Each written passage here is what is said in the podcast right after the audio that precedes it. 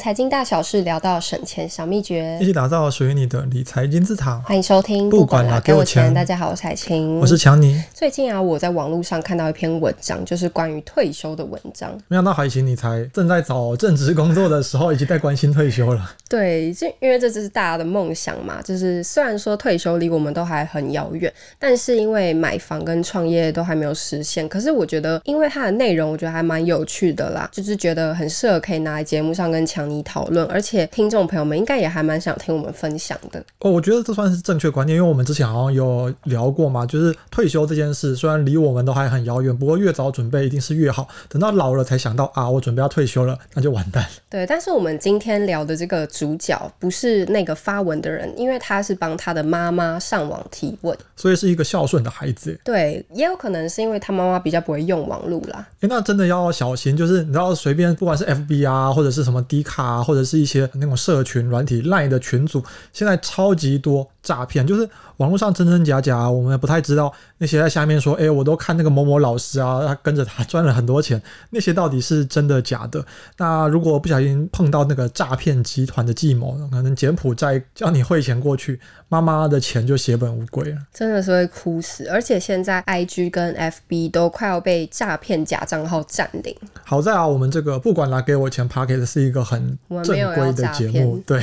好了，我们也不要再吹嘘了。我们回到这篇文章来讲，标题大意就是说，妈妈有七百万现金，可以安稳退休吗？发文的人说，他的妈妈预计在明年就要退休喽。公司退休金有一百五十万元，那他有一百五十万元定存在后年会到期。另外啊，他还有活存四百万元。所以这三笔钱加起来，就是他标题说的妈妈有七百万现金的由来。是。另外，他妈妈还有在投资股票，买了三十一档，种类非常多，非常杂，比较多的是。是有元大台湾五十有一张，元大高股息有四张，中信美国公债二十年有二十二张，其他是金融股为主，有台庆银五张，新光金三张，兆丰金三张，台中银二点八张，台新金二点八张，元大金一点四张，国泰金、开发金、永丰金都是一张多，那其他的持股大多都不到一张，就是零股，那是一些比较知名的企业，像是统一啊、台积电啊、长荣啊、中石化啊、华新科、雄狮等等，总市值大概。是一百七十九万元，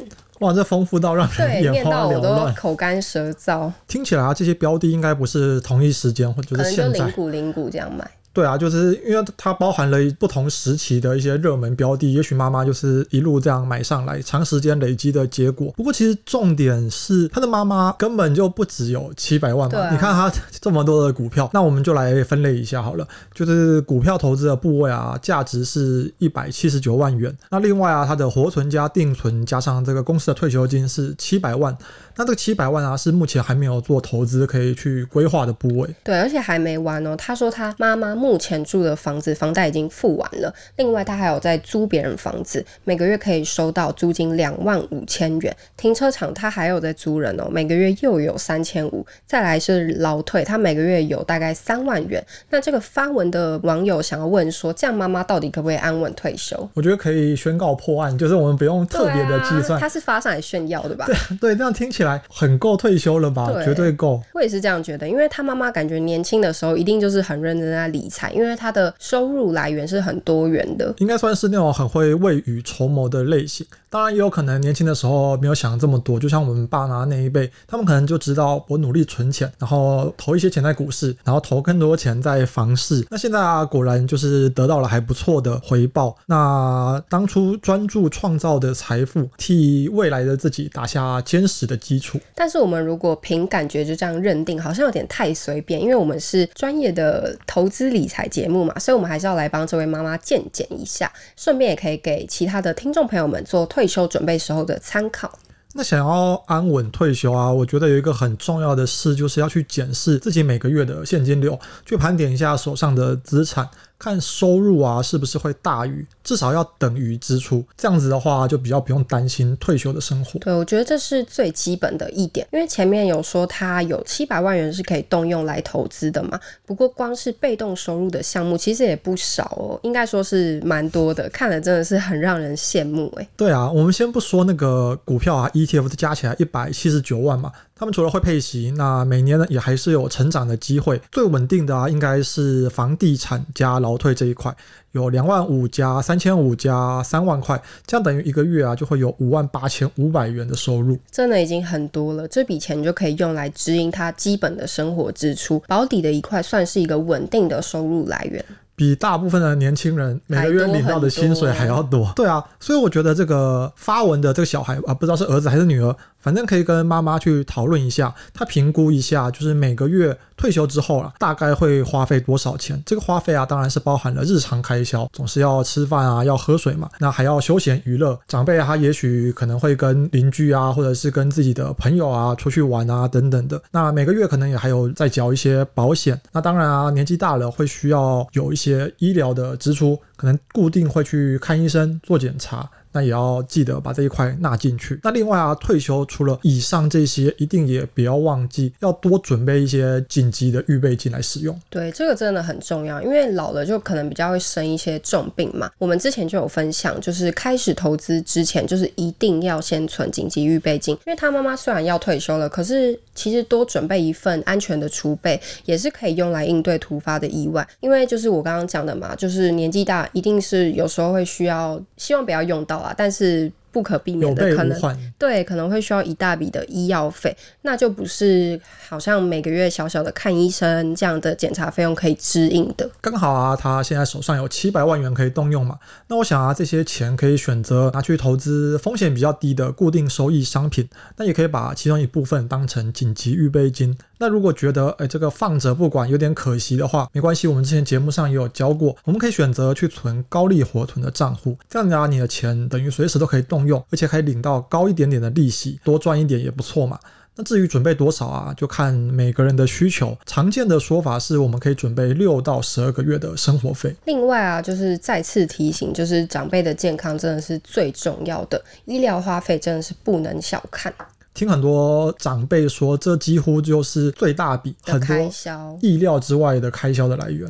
对，这个时候就要彻底的检视一下手上的保险，看能提供多少帮助。如果啊，你的保障很齐全，那紧急预备的资金就可以少一点嘛。可是如果像我爸妈可能就保险没有保那么多的话，那除了看哪些还有办法补上，另外一定也是需要多准备一点钱。因为现在人的寿命真的是越来越长，真的，自己身边的很多长辈可能八十岁、九十岁都还很健康，我都觉得他们呃有固定在运动，搞不好身体比我还好。那这个医疗啊、长照这一块就是不能小看的花费。不过这个整个讨论起来要讲的议题，我觉得很多，我们之后再专门做一集跟听众分享。感谢强尼又再次挖坑了，让我们知道之后又可以再做什么主题了。总而言之啊，我想做好这些事前准备的工作跟盘点，他的妈妈应该就可以安心退休了。他妈妈因为有很不错的房地产加劳退的收入当基础，所以他的退休难度就低很多，而且他另外还有七百万元可以动用哦。所以，如果这笔钱对一个即将退休的人来说，强尼会觉得可以怎么样规划呢？说到退休啊，我们看这个投资理财的书籍，一定都会建议去做资产配置，因为我们虽然都知道啊，长期来看投资股市的报酬率啊，那绝对是远胜债券啊跟定存这样子的东西。只是对退休族来说，他们可能能够承受的风险。承受波动的程度是比较低的，因为万一我现在已经退休了，是没有工作的状态，也许在吃老本。万一啊运气不好，遇上一个大的股灾，短期之内啊大幅下跌，你的资产可能直接腰斩。这样子啊，你的心态会会大受影响，也没有办法好好过退休的日子。所以通常会建议用股票加债券的搭配，让资产比较能够受到保护。就算遇到股灾，我们的心态也不会崩溃。只是搭配的比例，我看好像不同的专家都有不同的建议。我觉得投资什么样的商品啊，怎么分配，跟每个人的风险承受度非常有关。有些人的心脏比较大，他竟然觉得过去长期的历史证明了股市的绩效就是比较好。而且是好很多。那我大部分的资金呢、当然是买股票，放在股票上。就算退休啊，其实也不太会去做很大的调整。那对一般人来说，或者是多数人，总是会比较保守一点，比较担心。那他们可能更在意稳定性，那就会把债券这种固定收益的商品啊，配置多一些。那乔尼会建议大家要怎么样去分配比例比较好？我们看那个投资理财的文章啊，有一个非常常见的说法，就是配合这个年纪的成长，加入一定比例的债券当防守。最简单的公式就是你的岁数就是债券的比例，所以年纪越小的时候，你持有的股票的比例就越高。可是年纪越大，就会反过来变成持有债券的比例变得更高。哦，所以我现在要去买债券了。就是二十岁的话，就是配置二十趴的债券；三十岁就是三十趴。所以到五十岁的时候，股票跟债券的比例，你就是会建议一半一半。那五十岁以上，就是当然就是债券的比例就越来越高嘛。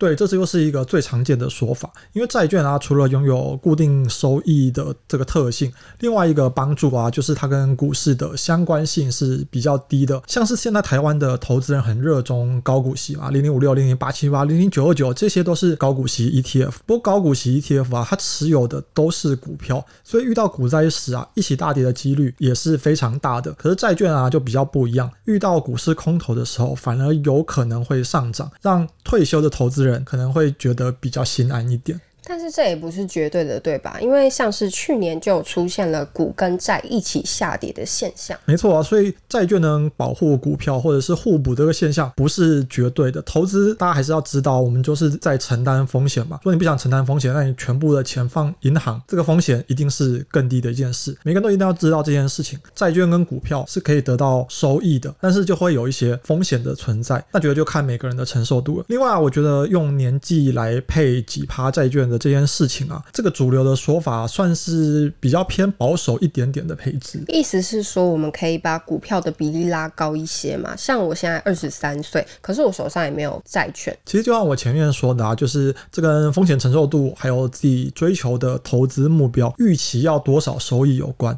都是可以再根据自己的个性来做弹性的调整。像我们可以把这个公式改成这个债券的比例啊，等于年纪再去减掉一个 n。那这个 n 如果你把它设定成零，那就是这个公式本身没有任何的变化。那如果你的风险承受度高一些，或者像例如我现在，我可能会把这个数字设定成四十。这样一来，我现在三十多岁嘛，所以年纪再减掉这个四十，就会变成零。所以我目前还没有配置债券，就会是这样的结果。那可能到了五十岁之后，我就会配置十帕的债券；六十五岁的时候啊，就会配置。是二十五趴的债券，所以强尼的意思应该是说，就是我们都该清楚自己能够接受多少波动的程度，因为配置没有所谓的对错嘛，就是看适不适合自己。过去的历史绩效就是给我们一个参考的方向，可是因为也没有人知道就是未来到底会怎么样，所以知道自己投资的是什么，就是可能会遇到多大的风险。股市就是这么的善变，所以我们还是要知道可能会发生什么样的情况是。最差的事情，知道了这件事，做好对策，做好心理的建设，才有办法长期的持有下去吧。我觉得这也是规划退休前应该要有的心态耶。因为不管怎么样，真的只有我们自己真的在参与投资之后，才有办法比较了解自己的性格跟偏好什么。就像我以前就是小时候啊，可能会听身边的长辈说，诶，股市很危险啊，我应该大家都是投资进去几百万啊，血本无归啊，全部都赔光啊，等等的。当然自己实际认识了之后。后发现不是这样，不是这样，所以这就看你对股市、你对债券认识的程度，然后每个人看法跟风险承受度不一样嘛。如果你自己没有什么把握，那用刚刚说的年纪几岁就配几趴的债券，我觉得也没有什么不好。毕竟这是来自许多理财达人、理财前辈他们实际去验证的结果。希望大家都可以找到适合自己的股债搭配比例。现在开始，我们就可以为未来的某一天的退休时刻到来去努力，也不会担心说财富自由是一件遥不可及的事情。我们大家一起努力执行吧。那我们今天的分享就到这边，喜欢的话不要忘记留言、按赞、分享。我们下次见，拜拜，拜拜。